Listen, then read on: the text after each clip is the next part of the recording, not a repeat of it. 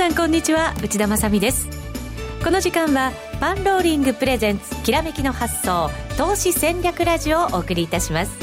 この番組はユーストでもお楽しみいただけます。ぜひ皆様ユーストリーム番組ホームページからご覧ください。それでは今日の担当をご紹介しましょう。遠蔵さんこと田代岳さん。よろしくお願いします。お願いします。B コミさんこと坂本慎太郎さんです。よろしくお願いします。よろしくお願いします。日経平均56円高ですけどここだけ見ると小幅に感じますけど5日続伸。強いですね。トピックスが9日続伸ですか？すね。強い。ねどんなふうにご覧になりました？そうですね、まあ、トピックスの方がまあ先ほど9日続伸という話あったんですけども、はい、大型株中心に相場が最近、うん、えー、選挙後ですか、まあ、形成されたなっていうのがまあ印象的なんですけど、はい、まあ、その中でやっぱり銀行株ですよね。銀行株、うん、はいこのあたり、この後のコーナーで詳しくそうですね。伺っていきたいと思います、はい、そして遠藤さん、今、ヨーロッパ時間に入ろうとしてますけれども、為替111円台入ってきて、12銭から14銭ぐらい、これまた戻ってきちゃって。うんまあ、昨日もやっぱり110円台後半硬くて、えー、えーとニューヨークの引けって111円の30、まあ、40銭近くまでいったじゃないですか、はい、まあね、ちょっと自信があったんで。であれで今日アジア時間ずいぶん午前中ですかね。株も為替も下にあってでも結局はまあ自信もあのそれほどのことでもなくて、下固めして戻ってきちゃったということで。はい。まあ、本当強いですよね、ね、もっと上目指すのかどうなのか今日教えていただきたいと思います。よろしくお願いいたします。この番組は投資専門出版社として投資戦略フェアを主催するパンローリングの提供でお送りしますれでは改めて今日のゲストご紹介しましょう。遠蔵さんこと田代岳さんよ。よろしくお願いします。お願いします。B コミさんこと坂本慎太郎さんです。よろしくお願いします。よろしくお願いいたします。さて、今日の相場、後ほど詳しく伺っていきますが、新規上場あったんですよね。そうですね。はい、今日ありましたね。まあ、日経平均強いんですけど、まあ、手がかり、なんでもないんですけど、まあ今日は買いが集まってます、トップ高。の上回ったという。えー、と、マザーズに上場した証券コード6537、はい、ウォッシュハウス。そうですね。はい、はい、このあの企業名からなんとなくイメージはつきますけど、はい、あの個人投資家はもうコインランドリー、コインランドリーでツイッターで飛んでたの、うん、そんなふうに呼ばれてるんですね。もうすでに名前がついちゃったなみたいな、えー、コインランドリーを運営している、はい、ということでいいんですね、そのままで。はい、もうそのままです、まあ、FC が多いんですけど、運営していると。いうのがですね、これはですね、本社が一応宮崎からですね、始まった会社でしてですね、宮崎なんですね、はい、九州に店舗がまあ多いというところなんですけど、うん。結構、どうなんですかね、宮崎とか、まあ、僕も地元九州なんですけど、はい。あのまあ、鹿児島とかも結構店舗あるんですけど、やっぱり、まあ、灰が降ってくるじゃないですか。だからまあ、まあ今はまあ昔ほどではないと思うんですけど、えー、まああの、だいぶその辺の、なんですかね、まあコインランド需要っていうのはまたあるから。あ外でだからなかなか干すことができないから、ね、ランドリーに持ってって乾かしちゃうとか、はい、そういうことですよね。そうですね。はい。多分まあそういうのもあって、えー、まあちょっとコインランドビジネス始めたんじゃないかなと思ってるんですけど、うんはい、まあちょうどこのコインランドリーのまあビジネスっていうのが、まあある意味追い風になっている部分が、ありまして、うん、あのそこはですね、僕も不動産投資結構やってるんですけど、うん、あの利回りがですね取れなくなってきてるんですよね。あの賃貸に出したとしても、そこの利回りがまあ少しずつあの小さくなってきて、うん、でまあそこからまあどうやってその利回り稼いでいこうかという形になるとやっぱりその、えー、まあ今までのその賃貸、まあ、アパートなりビル経営から、うん、まあ、ちょっと事業に足を踏み込んだようなものにあのいかないと、まあ、ちゃんとした利回りが取れないっていう状況になってでそこがですね、えー、まあ僕もやってますから太陽光発電の時期もありましたし、はい、あとは最近はですねえーとまあ、最近ではないですけども、ここずっと、まあ、人気があるのは、コンテナ倉庫です。ね、レンタルストレージ、あはい、ありますね、であの辺もまあ利回りが、まあ、なかなかその土地の確保が非常に難しいんですけど、えー、まあ、あのちゃんとやれば利回りが取れるものということで、うん、あの不動産の投資家中心に、まあ、期待が集まっているものと、人気があるものと。いう形ですね。それとですね、はい、まあ、先ほど申したあのコインランドリー、うん、これもですねかなり注目している不動産の投資家多くてですね。これがなんか不動産投資っていうイメージが私全然なかったんですけど、はい、そうですね。はい、あの基本はまあこれフランチャイズ運営なんですけど、まああの裏方というかまあ集金は自分でやってもいいんですけど、そのメンテとかも一応、まあこれはまあ請け負ってくれるっていう形になってるんですね。うん、で請け負ってくれるので、あの基本手がかからないじゃないですか、まあ、ちょっとフィーは取られますけど。えー、えー、と、はい、不動産は自分の持ち物で、まあ、借りてもいい借りてもいいし、はい、それをコインランドリーにしますよね。そうそうで、ねそうすると、その代金の回収なんかは、えっと、ウォッシュハウスさんが全部担ってやってくれるそこは任せることもできるし、自分でもできるしっていうことだと思うんです。まあ、運営も任せあそうそうそうですね。はい。で、私は、の友達はオックスフォッシュハウスでやってるわけさんでやってるわけじゃないんですけど、まあ、自分で、あの、集金をしてますね。はい。あの、小銭入れるバッグが、あの、壊れましたみたいな話をしましたけど。はい、そうか、そうか、じゃあ、結構注目はされている業態だったりそうですね、あのまあ、投資というか、まあ、サードパーティーじゃないですけど、不動産業でやっぱりちゃんとした利回りをその元に、まあ、株だとどっちかというと、値上がり益をまあその重視してしまうんですけど、あのまあ、不動産っていうのは安定したキャッシュフローが入ってくれば、多分投資にかなう。あのまあ、凸凹は多分あると思うんですよ、梅雨の時期にそのあの売り上げが良かったりとか、ね、まあ、冬の天気悪い時期に売り上げが良かったりとか、まあ、あると思うんですけど、まあ、その辺をまあ鳴らすと、まあ、ある程度その利回りが確保できる。あの可能性が高いというところで、まあ、投資踏み切るのと、あとですね、えっと、自分でその家とか、まあ、不動産をまあ持ってるなり、建てるなりして、そこの一部にコインランドリーを入れるっていう人もいるんですよ。ああ、確かに、上がマンションだったりして、下の一角がコインランドリーってよくありますよね、はい、昔、ね、昔からよくありますよね、銭湯とかのね、ありますよね。確かにあります、銭湯の脇にね。そうですね、で都市部ではそういう形なんですけど、あの郊外に行くと、あの結構、そのロードサイドにでっかいのがあったりとか、でコインランドリーだけじゃなくて、いろんなのが複合されてるとか、あロードサイドによくある、なんですかね、なんか、まあ、洗車場とか、そうそうそう、そうそう。いう、そういうのもあるんですか？そうそう、洗車場とかと一緒になってるのとかありますね。はい、そこに行けばなんかまあいろいろちょっと揃うぞみたいな感じの。自販機がねこう置いてあったりそ,、ね、そもそもほら自自販機を置くのってそれに近い発想じゃないですか、まあ確かにそうです、スペースのところに、ね、そのちっちゃなスペースで小銭が稼げるみたいなね。そうですね。まあ自販機はね不動産化いうとなんか税金面でっていう人もまあいろいろまあ詳しい話になっちゃうんですけど、まあのもねあるんですけど、まあそういう意味ではあのフランチャイズのまああのシャースのような、はい、まあ、コインランドリー事業っていうのは、まあ、注目している投資家、すごく多いですね。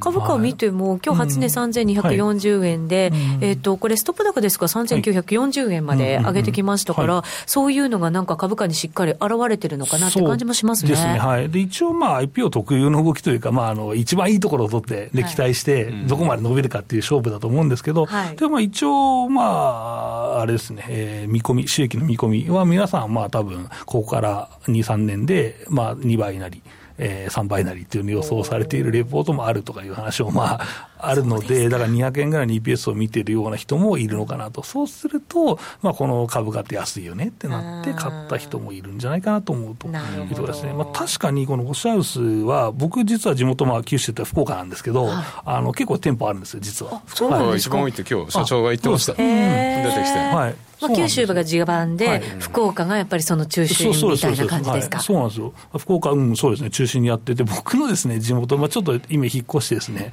まあ、福岡のあの2、3、えーと、隣町の隣まあ、古賀っていうところなんですけど、はい、でその町内に2つあるんですよね。なんかでも、コインランドリーって、都市部で若い人が、うん、あのあれとか持ってなくて、洗濯機とか、イメージなんだけど、郊外とかね、田舎ってこう、ちゃんと。あるようなイメージなんですけどね、意外に違うのかな、ね、うちの実家なんかも、やっぱ家族が多かったりすると、干すのも大変だし、でやっぱりこの時期になるとなかなか乾かないから、もう洗濯だけは家で全部して、それ全部かごに入れて、家族で持ってって、コインランドリーでガーッと乾かして持って、うん、で持って帰ってくるっていう、結構ね、そういう人が多いんですよ。ですよね、今、あれじゃないですか、洗濯機に乾燥機がついてるから、需要ないんじゃないかっていう人もいるんですけど、でも結構やっぱり混んでるんですよね。くと、ね、やっぱね、うん、大型のやつがあるから、いっぺんに済ませられるとか、あとこの時期、あの夏に使った布団を全部洗えるとか、そういう大型のってやっぱりそういうところに行かないとなかったりするじゃないですか。布団とかそういうのも洗え洗えますみたいな。そうそうそう、そうなんですよね。そこはいいですよね。家じゃちょっとね、なかなか難しいところ。私も朝今日実は姉に電話をしたら、コインランドリーに行ってるって言って母が言ってましたから、ものすごいよく使ってますよ。それすげえ不思議だな、なんか。あと地方で車はね、皆さん持ってるから、そのまま車乗せてね、そうそうそうそう。で、駐車場もしっかり完備してたりとかしますもんね、地方の方ってね。やっぱりちょっとこっちのね、暮らし方となんか違いますよね、使い方のイメージが。そうですよね。昔は学生時代って感じですよね。そうですね。洗濯機ない人が。そうそうそうそう。なるほど。あと、ここからのまあ読み筋は、まあ、あれですよね、本当にその店舗を拡大できる、まあ、フランチャイズビジネスなので、まあ、店舗をが拡大することができれば、うん。はい、まあ、収益が伸びていくっていうものなので、うん、まあ、そこをまあ九州では強いのは分かってるんですけど、はい、東京も今、えー、と2つかな、多分あると思うんですよ、うん、これからじゃあ、どんどん進出してくるみたいな拡大路線なんですか、ね、それができればいいんですけど、やっぱりでも東京は多分東京地場とか関東地場の多分フランチャイズの方いるので、まあ、そこでどう強みを出していけるかっていうところなのかなと思って、まあ、しばらく注目はしたいなと思うんですけど、あの僕の IPO 投資っていうのは、やっぱりそのすぐ飛び乗るっていう形じゃなくて、まあ、この放送でも多分10月でしたっけ、あの IPO の話したと思うんですけど、ありましたね、はい、あのまあ、あの吉村フードとか話、はい、まあ、3日、3, 3日3か月は最低、まあ、見て、うん、で、その IPO のプレミアムがはげたところから狙っていきたいなっていうのがあるんで、まあ、ここもまあ、あの成長を見ながらですね、やっていけたらなというのは。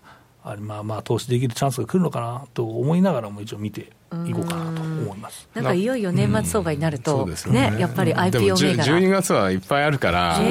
飛び乗るのはちょっと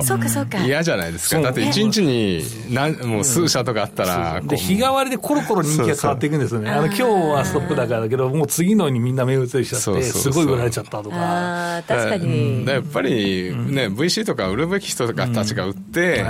軽くなって、そこからどうかって勝負ですよね、そこからが。そうなんですよ。確かにそうですね、うん、始まったばっかりですからね、相場ね、やっぱりそういうはげるものは全部はげて、軽くなったところでしっかり買って、ね。はい、あと上がっていくのをしっかり見ていくっていう。むね、むしろ公募で取らなくても、ドスンと売られたところからの戻しの方が良かったりするじゃないですか。この前の放送では、その3か月は見ましょうと、3から6か月ぐらい見ましょうという話もしてたんですけど、はい、そこはあのさっきの IPO プレミアムがはげるっていうのと、あと信用改ざんも大体3か月、6か月で飛びついた人がきれいにまあなるということと、あとと、決算が四半期ごとにあるので、3か月あると1回は見れると。そうですね。うん、その辺を確認してから、まあ、入るかな、どうするかなって決めるっていうのも案外重要かなと。思ってます。なんかね、さっきの不動産投資みたいな話聞くと、ちょっと飛びつきたくなりますけど、ぐっと我慢しながら半年ぐらい見て、動き見ながらついていくっていう感じがいいのかもしれませんね。この銘柄は小売業というか、まあ、あの生活に密着している企業なので、だからまあ、あの店舗見に行けますもんね、あの近くにある方、うん、そこはやっぱり強みですね。あと、まあ、女性なんかもよく分かってる銘柄だったりね。そうそうそうそう、そので他社との違いとかを見ても、ここの強みっていうのは自分でその見て、でそこを投資対象に加えるかどうかっていう、うん、訂正評価ですね。はい、そうですね、なんか難しい部品だったりとかするよりは、投資しやすかったり、分かりやすかったりするかもしれませんね。そうですね、あんまりあとよくないんですけど、これフランチャイズなんで説明会あるじゃないですか。で、あの、まあ、一応、あの、これ株式投資家ですけど、あの、まあ、興味がある人はもう一応参加可能なわけじゃないですか。なんでちょっと話を聞いてみるとかね、いうのも、まあ、やろうと思ったらできなくないので。そうですね。はい、IP を仕立てて、うん、結構なんか IR 担当者、広報担当者も、積極的にいろんなことを教えてくれたりするじゃないですか。だから今ね、社長社長が出てきたりとかね、はい。そうなんですよね。だから今が聞き時かもしれないですね。もしかしたら、僕も10年ぐらい持ってた株って、その IPO した直後、社長とかとお話できましたから、直接。だってね、やっぱりそういう企業って社長の、能力とか、その人格って重要じゃないですか。めっちゃ重要ですよね、やっぱりね。業態ももちろんそうですし、未来性もそうですけど、経営者みたいなところもね、しっかりなんか、もしかしたら電話に出てくれるかもしれませんので、はい、チャレンジしてみてはいかがでしょうか。はい、これからもね、IP をたくさん出てきますので、そのあたりちょっと注意しながら、また動き見ていただきたいなと思います。えー、さてさて、今日の相場ですけれども、ちょっと振り返っておきたいなと思うんですけど、まだまだこれ、どうなんでしょうね、底堅い感じで、まだ上目指してくれるイメージですか？そうですね、うん、僕らのビューはあれですか、為替主導で日本は上がってる部分ってどうしてもありますよね、そ、ね、そこでちょっと田代さんに為替のイメージをまず聞いてからにしたいなと思うんですけど、はい、どうですか？あの世界的に長期金利が上がってますよね、だからインフレになりそうな雰囲気あると思うんですよ、はい、まあで、そうするとさっきの話に戻って、不動産絡みの投資って、あのここからポイントになるのかもしれないんですけど、ね、まあ、それはさておき、ええ、あのドル金利がこれだけ強いし、でなおかつ、それってなぜかっていうと、そのトランプさんがね、その財政、割と赤字を増やして、はい、まあ、減税とインフラ投資するって言ってるんで。うん。まあ、ここら辺、まあ、あの議会のあの共和党といえどもすんなりとねその財政支出を許すかどうかっていうのはまだ分かんないんですけど、結構派閥もねあるとかって話もありますしね。だから割とできることはトランプさんできる唯一のことは保護主義ぐらいじゃないかと要は議会絡まずね、できるのはそれだけじゃないかっていうんで、はい、まあ、ちょっと最近そこら辺があのフォーカスされてるんですけど、まあ、それはさておき、うん、その金利こうなると12月やるじゃないですかおそらく1回。はい。でもうマーケットが結構今まではマーケットが、あの利上げを織り込まなかったんですね、今はマーケットの方が先織り込んでちゃって。あ今まではちょっと懐疑的だったから織り込まなかったってことなんですかね。っていうか、やっぱりあの金利がずっと抑えられてて、うんはい。そうするとこれだけ見ると来年3回ぐらいやってもまあ2回2回は最低やってもおかしくないぐらい織り込んでるんで。今のこれドル円見るとそういう感じでユーロドル？あの2年債の利回りとか利回りか、はい、見ると、うん、あの利上げしてもおかしくないなというんで、なおかつまだここからで、えーとまあ、ドル高なんで、インフレは抑えられる部分ってあるとあるんですけど、はい、あのそうすると、利上げを加速するんじゃないかって見方もあるんで、そうするとドル高ですよね。ただ、えーと、1回、2回だと、利上げしたらおしまいってところもあるんですよね。だからあのやっぱり FOMC のスタンス来年は結構 FOMC ごとにあのみんな注目するかもしれないですね、えー、また振らされるマーケットみたいな感じですかね、うん、だから今期待値で、えー、あの金利上がるってことでドル買われてるんですけど、うん、実際利上げしたらそこで一旦終わりって可能性もあるんで、まあ、来年2回ぐらいだと、それほどもう今、織り込んじゃってるんで、ここからさらに金利がガンガン上がるっていう感じじゃないと思うんですよね。だから、あやっぱり来年2回ぐらいがママックスかなみたいな感じになると、ドルがここら辺の高値で、まあ、あと少しね、あのオーバーシュートでドル円で言えば、まあ、112円台から112、3円台の間が、50パン戻し125の85から99円の50パン戻しなんで、まあ、そこを一瞬抜けるぐらいの113円とかってあるかもしれないですけどあと 2, 2円ぐらいとか、はい、でもまあ115、6円は抜けないなってイメージですかね。なるほど。112円、113円そのあたりのところを一応頭と考えて今のところは、うん、まあ、マックス115、6の近いところまでいくかもしれないですけど、はい、そこは完全に抜けていくのはちょっと難しいかな。逆に、そこ本当に抜けるんだったら120円ぐらいまでいっちゃうと思う思うんで、えー、高値に結構近づきますよね、はい、そうするとね。でいつもねあのドル円っていつも115円ってあの上がる時も下がる時も結構引っかかるところなんですよ。112、3円ぐらいから115、6円の間って、結構過去のチャートを見ると、えー、あの意外にそこがあのターニングポイントになったりしてるんで。そうなんですね、うん、そこはだから見といた方がいいですかね。わ、はい、かりました。115あたりですね、はい、ここは抜けていくとすると、さらなる上も結構あるかもしれない。うん。うん、ただ、まあ、トランプさん、ドル安論者なんで、ね、やっぱりアメリカからあのかなりあれが入ると思うんですよね。でもまあ、来年2回ぐらいの利上げをすでにマーケットが織り込んでいるということであれば、なんかぐんぐん上がっていくようなイメージもなんか持ちづらい感じがするんですよね、ね過去ね、利上げして、ると金利って、あの3回ぐらいまでの利上げだとそんなに金利っていうかドルはそんな上がらないんですよ、だからその前に、あの利上げってするぞってもう期待感でだーっとドルが上がるじゃないですか、はい、で1回2回ぐらいの利上げだと、うん、むしろ利食いになっちゃって落ちちゃって、うんうん、4回5回ってなっていくとバーッとまた上がっていくって感じ再加速みたいな感じなんですねだから1回大体3回目ぐらいまでの利上げはすで、にやっぱりマーケット過去の利上げでも織り込んでたんで、うんうん、そんなにそこから上がるって感じじゃないですよもうすでにそこまで上がる。ただ今までと違うのは、うん、前回の利上げの時期ってあれじゃないですか、グリーンスパンさんがあのこうリーマンショックの前にこうバーっていったところ、ガンガン上げ上げていったところじゃないですか、はい、あのバナンキさんが。でもうすげえ上げたんですよ、8回とか10回とか、でも今回、そのやっても2回とかってそういうイメージじゃないですか、うん、だから過去のあれと違うんで、じゃあ、ここからさらにドルがガンガン上がってますかっていうと、金利上げますかっていうと、そうでもないと思うんですよね。うん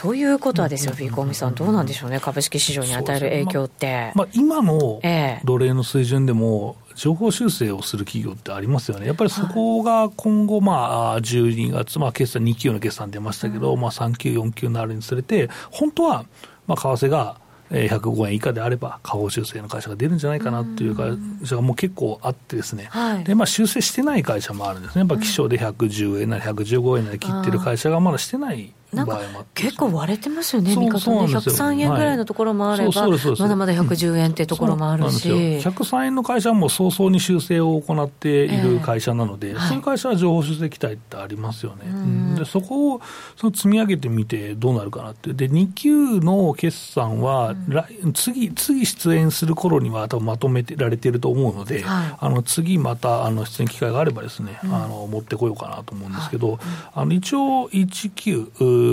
のですね、決算は、えーとまあ、若干のですね、基礎からの減益だったと、まあ、為替があったとい。う減益予想だということなので、まあ、今後、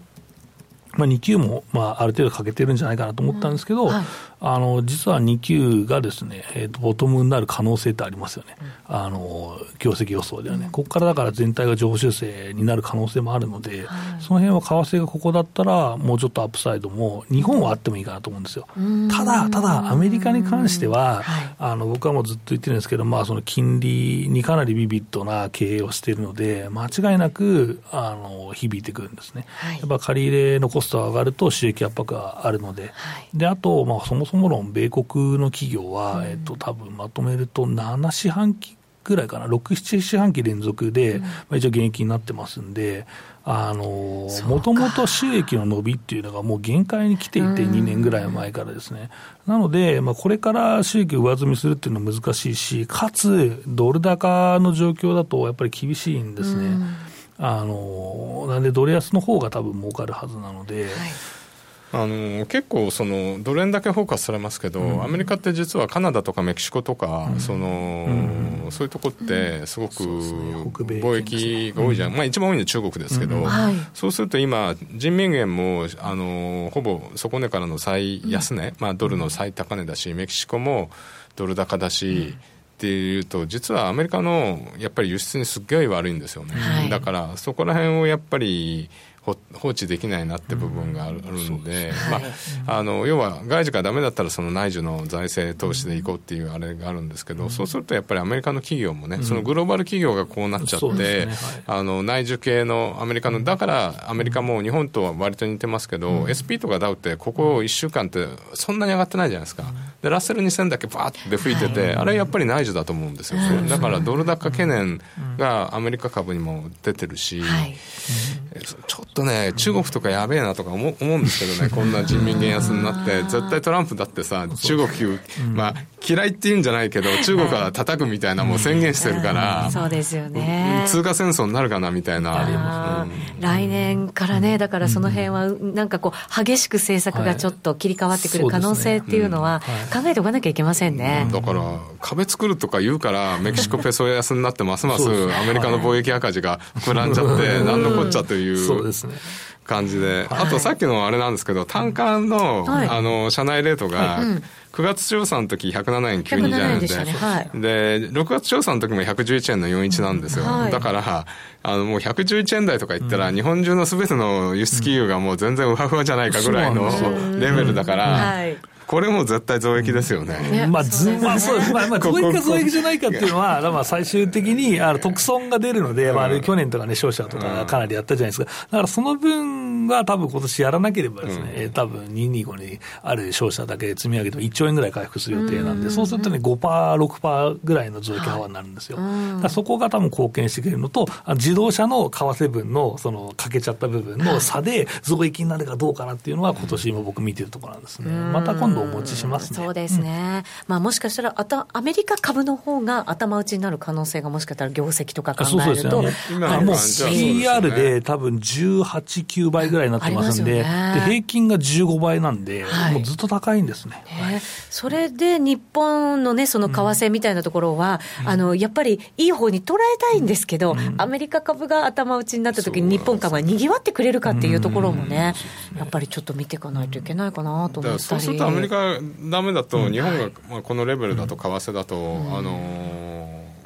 グローバル投資家来るかもしれないですよね。ちょっとだけ業績相場を期待は、はい、してます。あの、業績相場、まあ、個別になっちゃうかもしれないですけどね。はい。そこはまた、あの、じっくり見ていこうかなと。はい。またユーストリームでもじっくり伺っていきたいと思います。ここでパンローリング主催の大阪開催セミナーのご案内です。本日のゲストである田代岳さんと坂本慎太郎さんが毎日講師をしている株のデイトレ、スイングトレードの通信スクールのプレセミナーが12月4日日曜日には大阪で、12月10日土曜日には東京で開催されます。前回は満足度96%を獲得した人気のプレセミナーで、えー、指標分析から銘柄選択の技、板読み解説までたっぷり3時間も解説いたします。詳細は番組ホームページからぜひご確認いただきたいと思います。プレセミナーで3時間やるってめったにないですよね。話すのも疲れますよね。聞いてる方も疲れると思うんですけど、内容が結構あるんで、やっぱり話すと3時間は取らないと、やっぱりまあ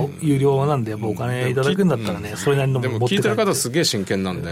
寝てないいつもそう寝てない。またいつも話伝説の寝てないセミナーって本当に寝てなかったんですね。へもうでもあれですね、本気と本気のぶつかり合いみたいなセミナーになるわけですね。はい、すね。あの終わった後の質問もね、途切れないんですよ。はい。ぜひご参加いただきたいと思います。そして、お二人が講師を務めている株の通信スクールが再開されることになりました。前回は満席でお申し込みできなかった株の通信スクールが新規募集を12月から開始することになりましたので、ぜひこの機会にご参加いただきたいと思います。こちらも待ってましたっていうね、声がなんか聞こえてきそうですけど。申し込みいただいてるらしいです。そうなんですか？やばい、また満席になっちゃうかも。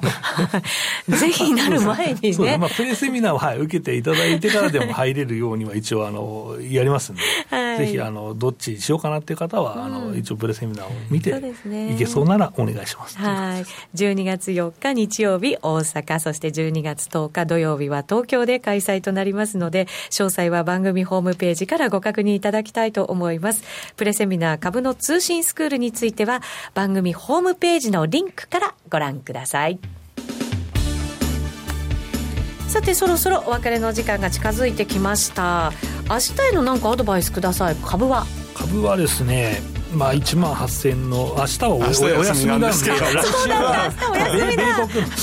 米国の米国のですね、まあ、あのな流れを見ながらですね、はい、まあ、その強さが続くんであれば米国の強かったセクターを見ながらですね投資戦略を1日練る時間がありますんで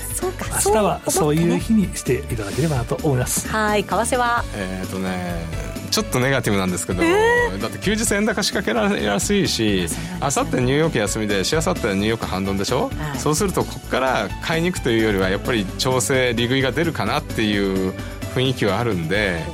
まあ今日のとこはちょっとおとなしくしてて、はい、で何もなければ木曜日ちょっと朝から買いに行ってもいいかなみたいなイメージなんですけどね。わかりました。引き続きユーストリームでご覧いただきたいと思います。この番組は投資専門出版社として投資戦略フェアを主催するバンローリングの提供でお送りしました。